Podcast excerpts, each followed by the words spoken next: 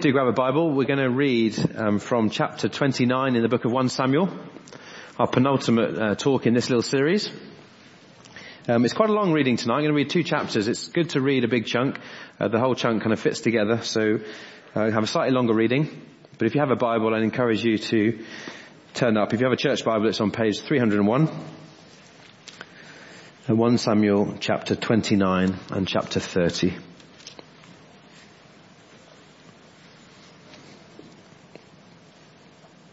1 Samuel 29. The Philistines gathered all their forces to Aphek, and Israel captured, a camped by the spring of Jezreel. As the Philistine rulers marched with their units of hundreds and thousands, David and his men were marching at the rear with Achish. The commanders of the Philistines asked, what about these Hebrews? Achish replied, is this not David, who was an officer of King Saul of Israel? He has already been with me for over a year, and from the day he left Saul until now, I have found no fault in him.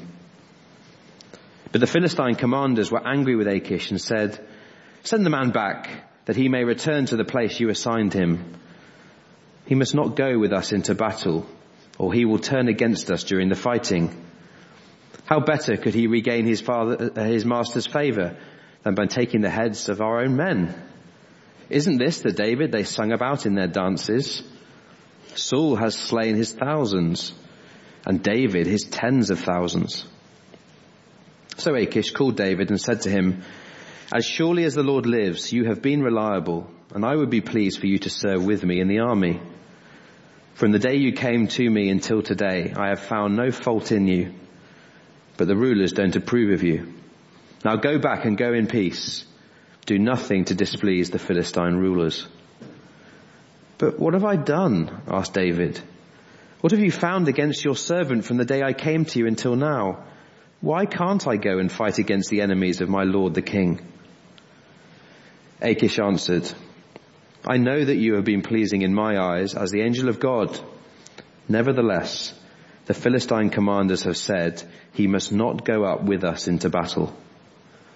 Now get up early along with your master's servants who has come with you and leave in the morning as soon as it is light. So David and his men got up early in the morning to go back to the land of the Philistines and the Philistines went up to Jezreel. David and his men reached Ziklag on the third day. Now the Amalekites had raided the Negev and Ziklag. They had attacked Ziklag and burned it and had captured the women and everyone else in it, both young and old. They killed none of them, but carried them off as they went on their way. When David and his men reached Ziklag, they found it destroyed by fire and their wives and son and daughters taken captive. So David and his men wept aloud until they had no strength left to weep. David's two wives had been captured, Ahinoam of Jezreel and Abigail, the widow of Nabal of Carmel. David was greatly distressed because the men were talking of stoning him. Each one was bitter in spirit because of his sons and daughters. But David found strength in the Lord his God. Then David said to Abiathar the priest, the son of Ahimelech, bring me the ephod. Abiathar brought it to him and David inquired of the Lord, shall I pursue this raiding party? Will I overtake them? Pursue them, he answered. You will certainly overtake them and succeed in the rescue. David and the 600 men with him came to the Besor valley where they stayed behind. 200 of them were too exhausted to cross the valley, but David and the other 400 continued the pursuit. They found an Egyptian in a field and brought him to David.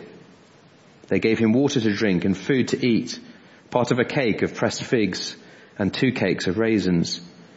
He ate and was revived, for he had not eaten any food or drunk any water for three days and three nights. David asked him, who do you belong to? Where do you come from? He said, I am an Egyptian, the slave of an Amalekite. My master abandoned me when I became ill three days ago.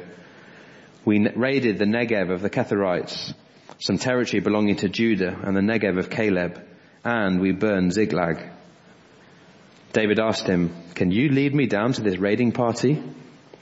And he answered, swear to me before God that you will not kill me or hand me over to my master, and I will take you down to them. He led David down, and there they were, scattered over the countryside, eating, drinking, and reveling because of the great amount of plunder that they had taken from the land of the Philistines and from Judah.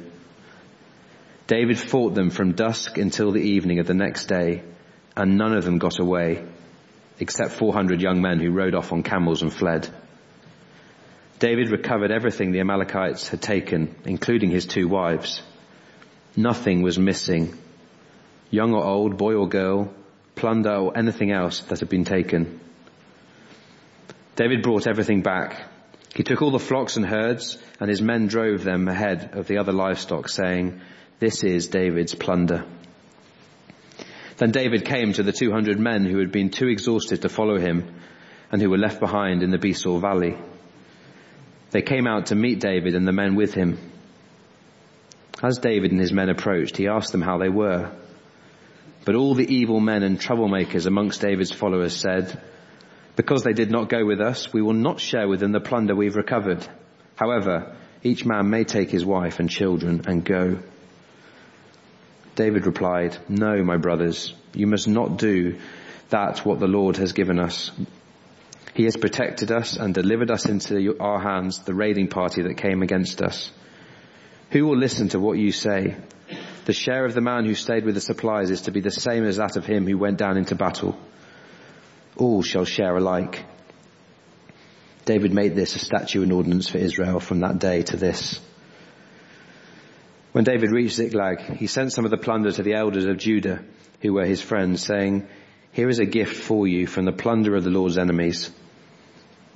David sent it to them who were in Bethel, Ramoth, Negev, and Jattir, to those in Aroer, Siphmoth, Eshtemoa, and Rakal, to those in the towns of the Jerahmeelites and the Kenites, to those in Hormah, Bor Ashan, Athach, and Hebron, and to those in all the other places where he and his men had roamed.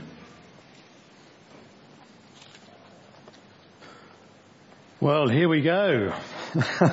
These two chapters, chapter 29 and 30 of 1 Samuel. Let's have uh, a map up. I've titled these two chapters, The True Servant of the Lord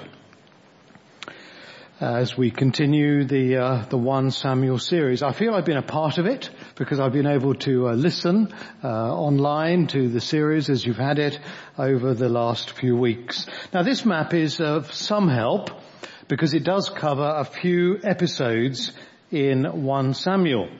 So for instance, it identifies Ziklag. You can see it there, bottom uh, left-hand corner, down uh, opposite the Dead Sea.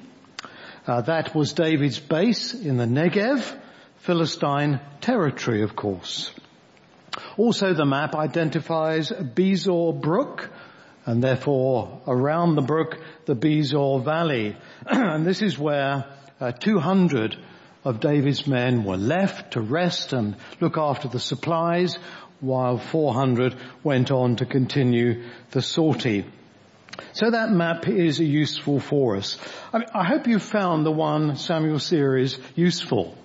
Uh, it's difficult working through a long book and uh, so so much material, so much historical narrative, but they're obviously very important lessons. And if we've been stretched by the series, um, we feel we might need to go back and restudy some of the chapters, then that will have been good in itself.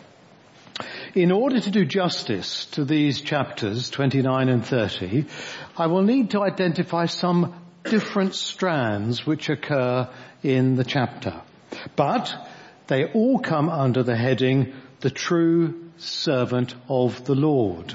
We would all want to be that, I think, true servants of the Lord. Therefore, there will be material here which will be a help to us.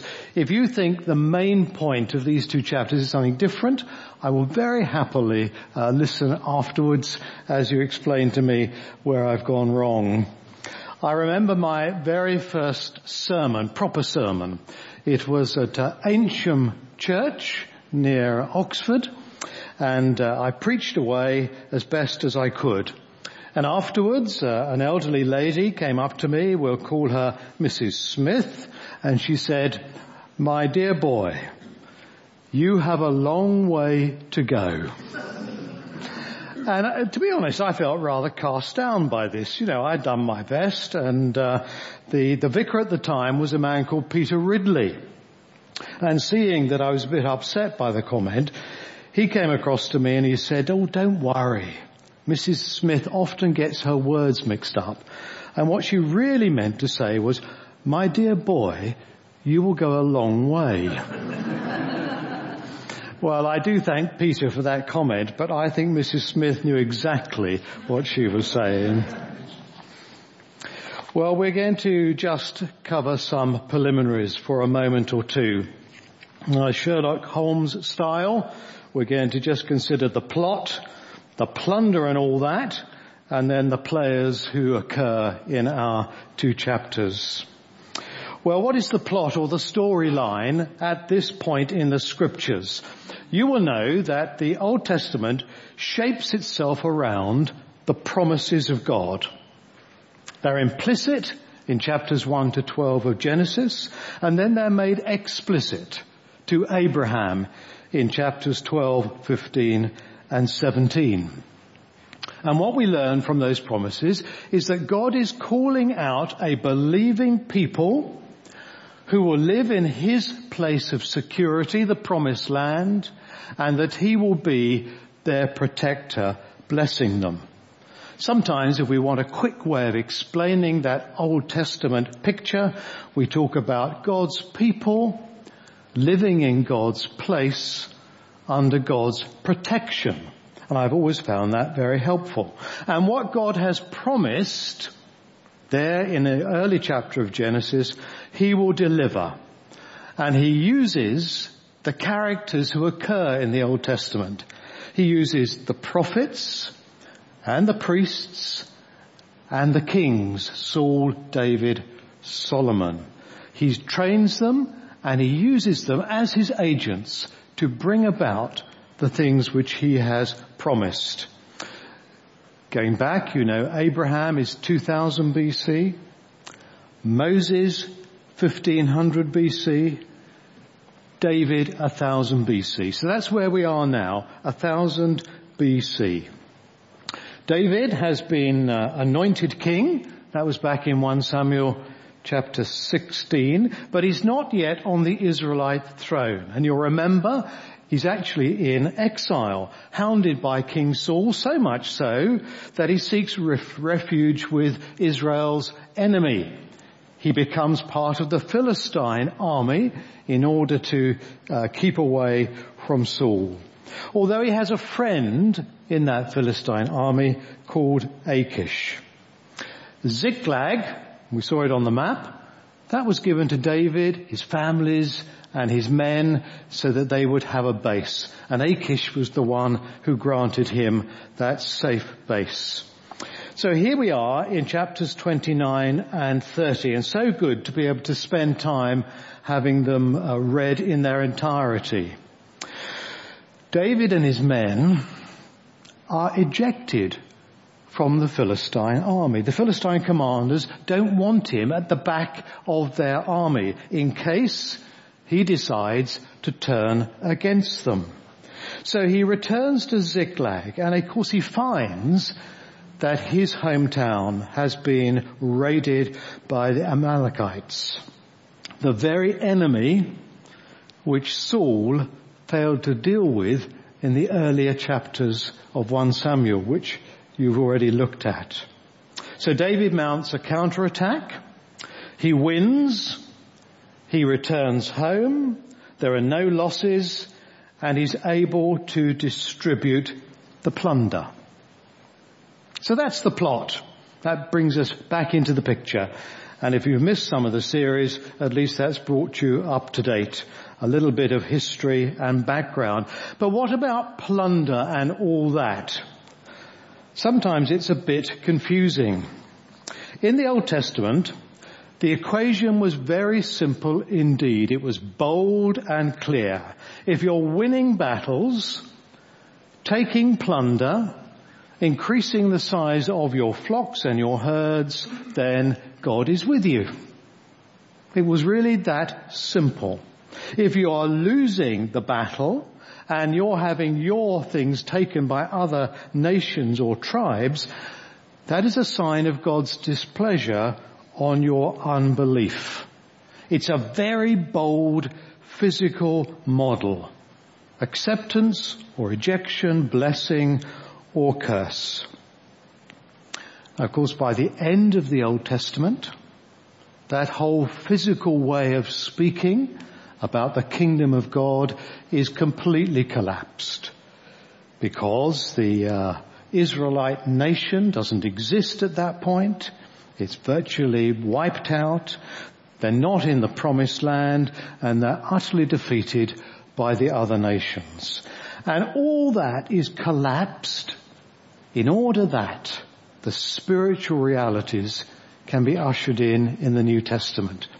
But that's another sermon series where you hear about God's believing people being those who repent and believe, not those who are of Jewish birth. Where you hear about the promised land, the place of security, not being the land, but being in Christ. And when you hear about beating the Philistines and winning battles as being kept in the love of God. So when they're winning plunder, God is on their side. When they're losing it, it looks like a sign of displeasure. Well, the players, very simple. David. I wonder if it's crossed your mind why these two chapters are here. Chapter 29 and 30.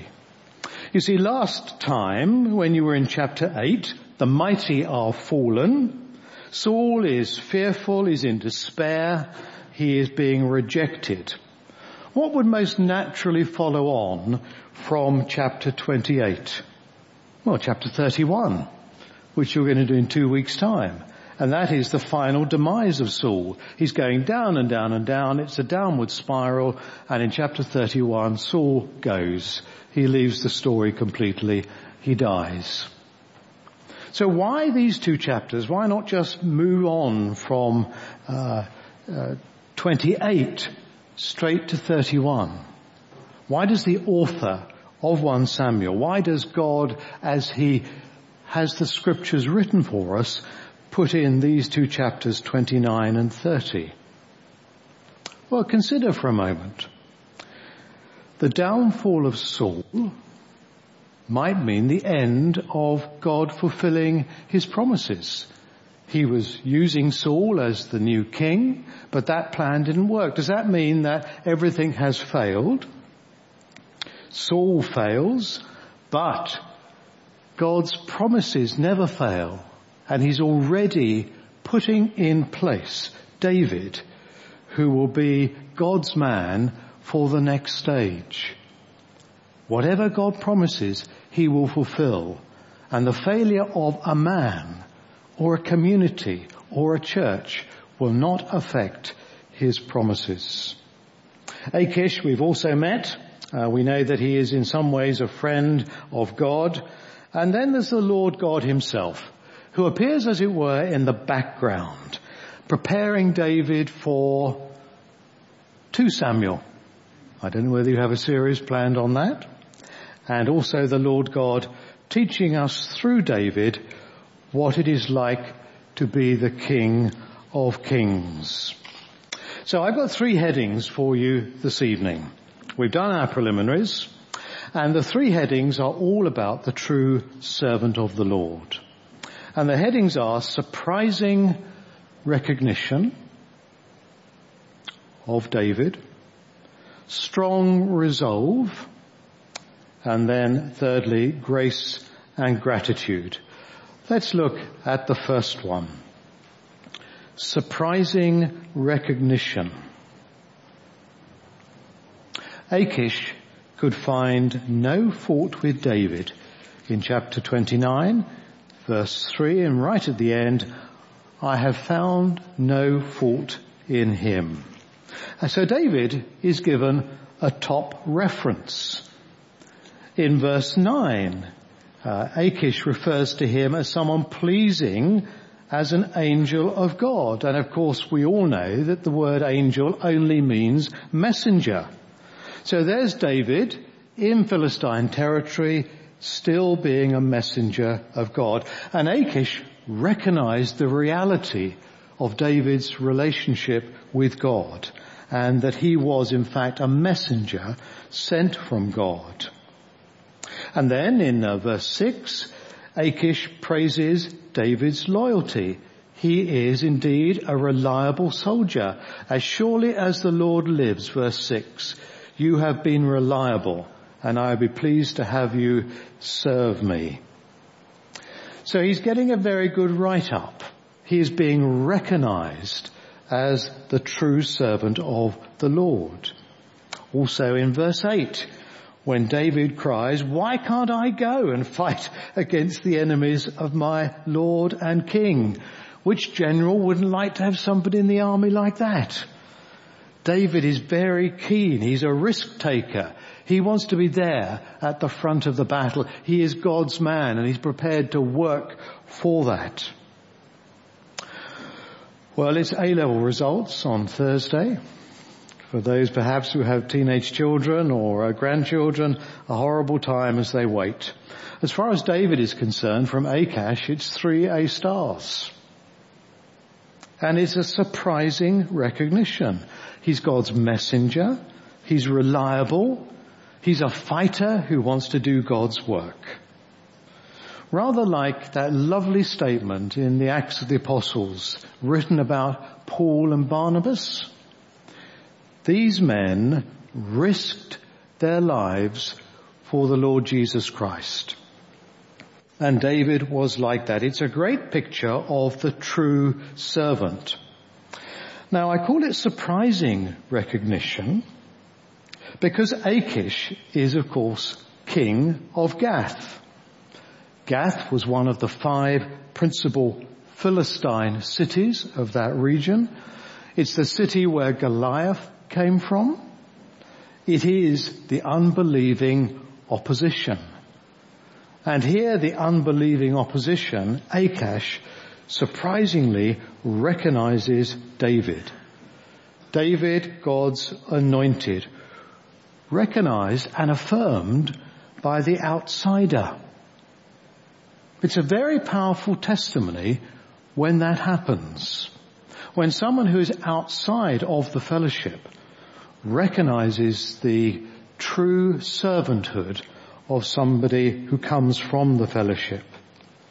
We can cross in our thinking to the New Testament and hear the words of Mark 15:39 the Roman centurion who said, surely this man was the son of God. That was very surprising recognition as well. The Lord, the Savior, the Lord Jesus Christ, He will be recognized. One day He will be recognized by all and every knee will bow. But how much better if now we can recognize voluntarily what he is like. I was a Church of England curate uh, with Juliet when we were first married at All Saints Crowborough in East Sussex. Uh, Crowborough is on the uh, the commuter line into London, and almost all the men uh, commuted uh, into London. And I knew someone called uh, Simon, and he was intrigued, I think is the word, by Christianity.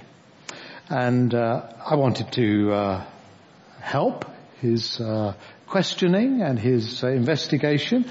And I said to him, Simon, we can meet. We can have some discussions together. We can uh, read the Bible together. And we can together build up a picture of what it means to be a Christian believer. But before we start, I have a question for you. If you see, if you recognize the true servant of the Lord, that Jesus really is the Saviour and the Lord, will you repent and believe? And he answered no. Of course that's very sad. I said, why not? He said, well I don't want to live God's way, but I am intrigued by you Christians. Well, would it not have been so much better if he had voluntarily recognized who Jesus was? One day he will. And that will not be such a good day for him. Well, it's a great picture in 1 Samuel 29 of uh, David. And of course it's an example to us. David had that real relationship with God so he could be a messenger. He was consistent. He was a reliable soldier. And he was also bold in living for God. He was prepared to take risks. And if we can be like that, then it can often trigger belief in someone else leading to salvation. I was in a village not called Ziklag, but called Zalazig. And this was in the mountains of Romania. And uh, there was a young woman I was talking to called Amelia. She had been a member of a small Christian fellowship for a, a while. And I asked her to tell me her story. She said, well, I li- used to live in a neighboring valley and I heard of this Christian group and I wanted to travel across and meet with them. So I did that. I came into the village. I managed to get a job in the village shop. And then when I felt brave enough one day, I went to this small group of Christian believers. In Romania, they are called repentants. That's the uh, name which is used to mark out true Christian believers, the ones who are Bible Christians, and it's not meant as a term of endearment. The repentants are those who spoil your life and mess up your community. Anyway, she went to it. She heard people pray and pray to an unseen God, but with real reality. The relationship with this unseen God was clearly there. She watched them consistently care for one another. She watched some of those people risk their livelihood and their job because they were Christian believers. And all that made a tremendous impact on her. Just like David was making an impact in our chapter 29. And she became a Christian believer, a repentant. Immediately that happened, she lost her job in the village shop. She was thrown out of the flat where she was staying and she was in a terrible situation. What had been a moment of wonderful joy in coming to know the Lord Jesus in that beautiful community of believers then became a nightmare. Her whole life fell apart. Well, something nice happened. Uh, one of the uh, couples in the church was able to give her a room and look after her and share their food with her. Uh, this couple had a son who was away at the time working uh, in Russia and he came home. And one evening, the four of them were there and I can imagine Amelia sitting opposite the son on the other side of the table and uh, they started to exchange glances and after some little while uh, love blossomed and uh, those two married and when I was there Amelia allowed me to hold her little daughter of that marriage and it was beautiful to see that. You see, David showed the true qualities of the servant of the Lord. That church community in Zalazig showed the true qualities of servants of the Lord. And that is what makes a difference in this world. Let's move on to our next heading. I said there were three, surprising recognition, strong resolve. This is David in the face of unexpected disaster 30 verse 3 is when he comes back home and he finds that his home has been destroyed by fire and his wives and sons and daughters taken captive. That's one exclamation mark. Two goes on the next verse. Uh, he wants to do something about it, but he has opposition from his own men in verse 6. They talk of stoning him because they think he is in some way responsible for the disaster. And then when he sets off in pursuit in verse 10, 200 of the men can't make the pace. So he thought he had 600 men with him and he loses 200 at the ravine.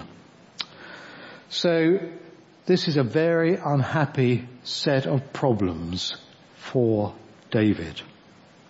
Yet he shows strong resolve in the face of those things.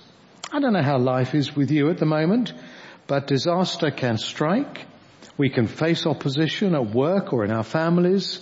We can certainly go through periods where circumstances are very uncertain. Where did David get his resolve from in order to work through those difficulties? It wasn't just a moment of bravado. He summoned up the courage and off he went. And then after he'd used it up, he didn't have any more left. That wasn't so with David. His resolve came from his convictions. Just listen to these. God had given them Zalazig. Not Zalazig, uh, Ziklag. Just the familiarity of the two words. God had given them that base, not Achish. They took that as being a gift from God.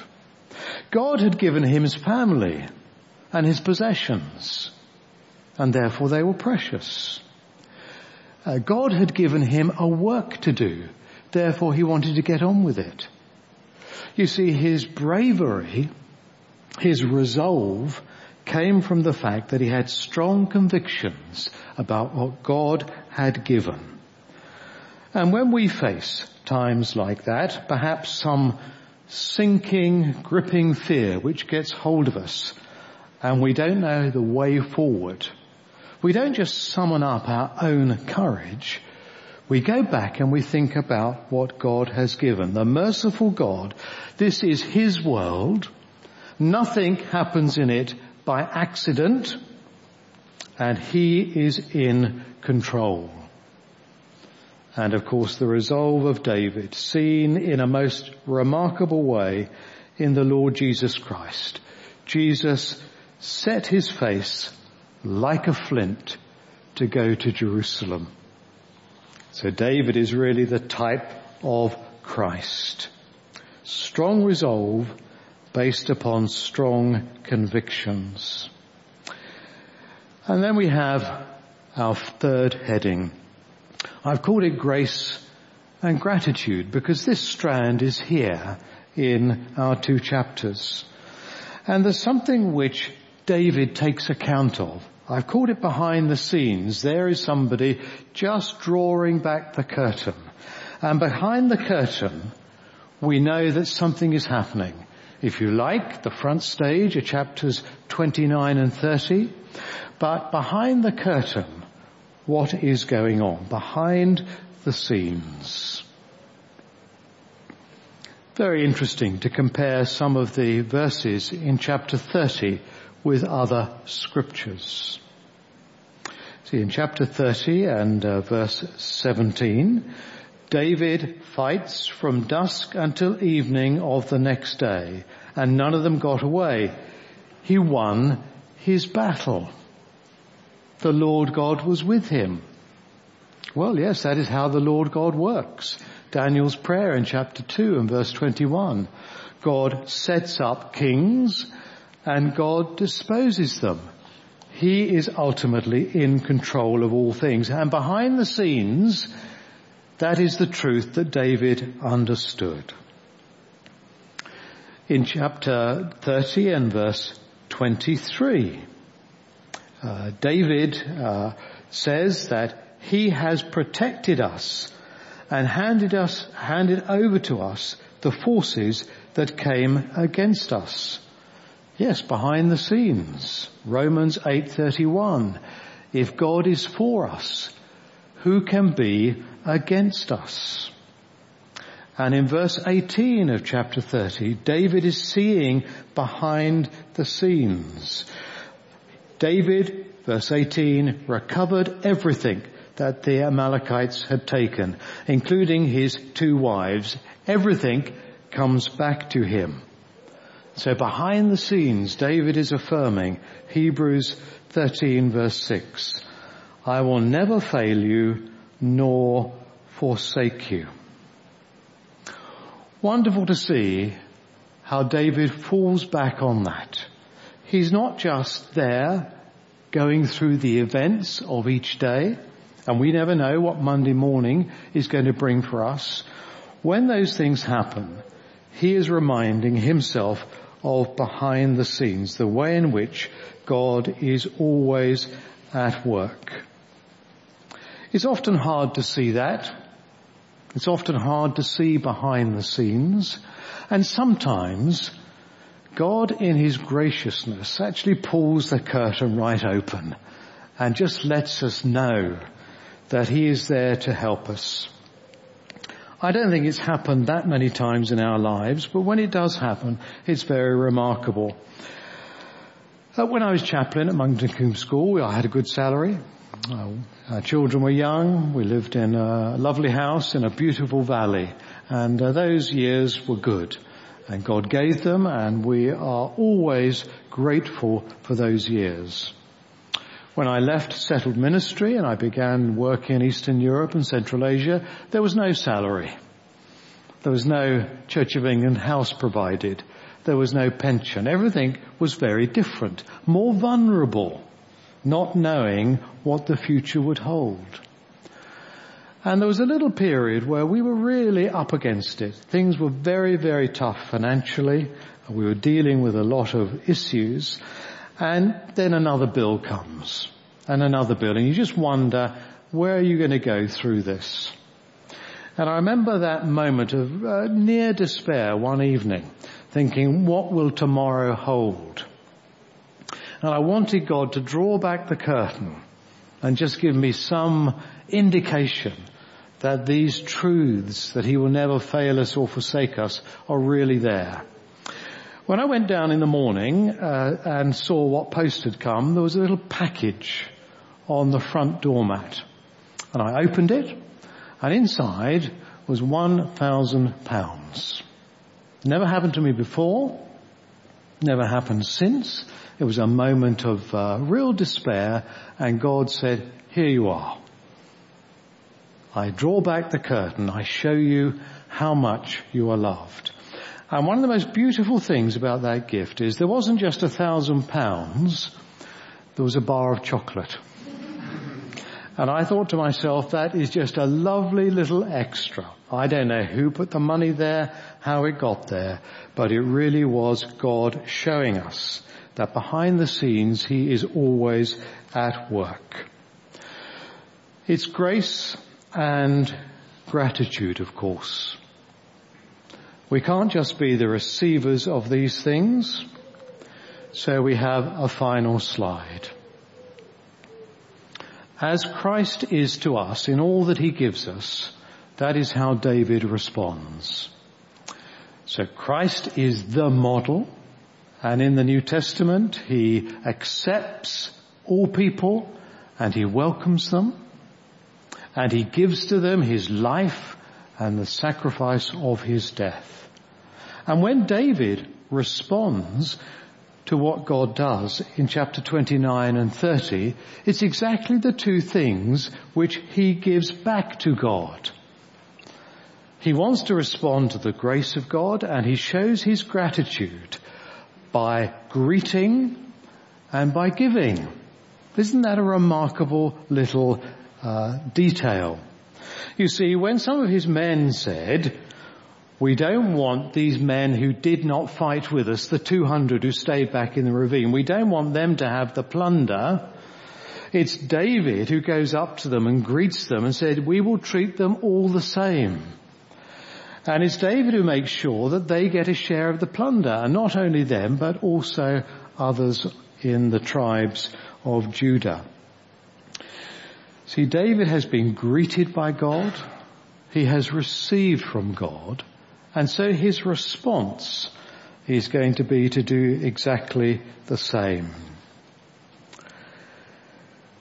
Karl Barth was probably the most formidable theologian of the last century.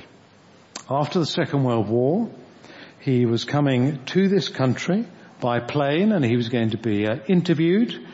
And in those days, the uh, uh, commentary of uh, theologians was as important as the uh, political pundits of today. And when he landed, a question was put to him. What one thing have you to say to the Western world?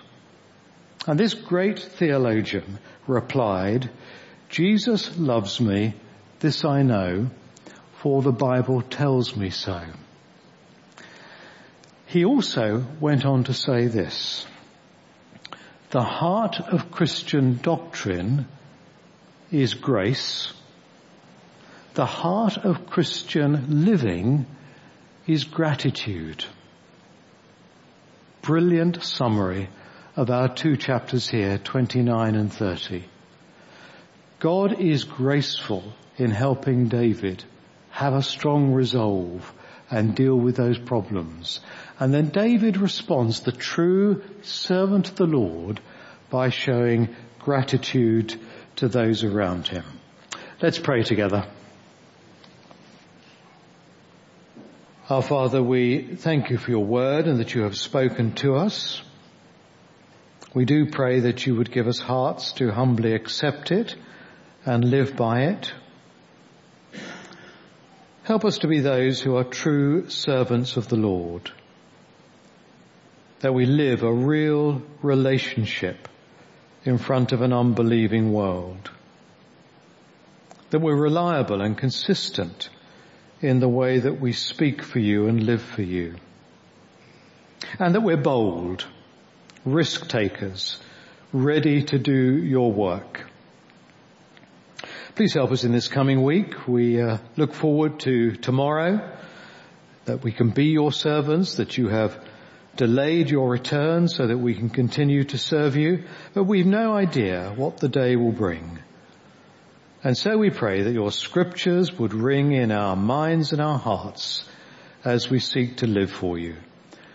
And this we ask in Jesus name. Amen.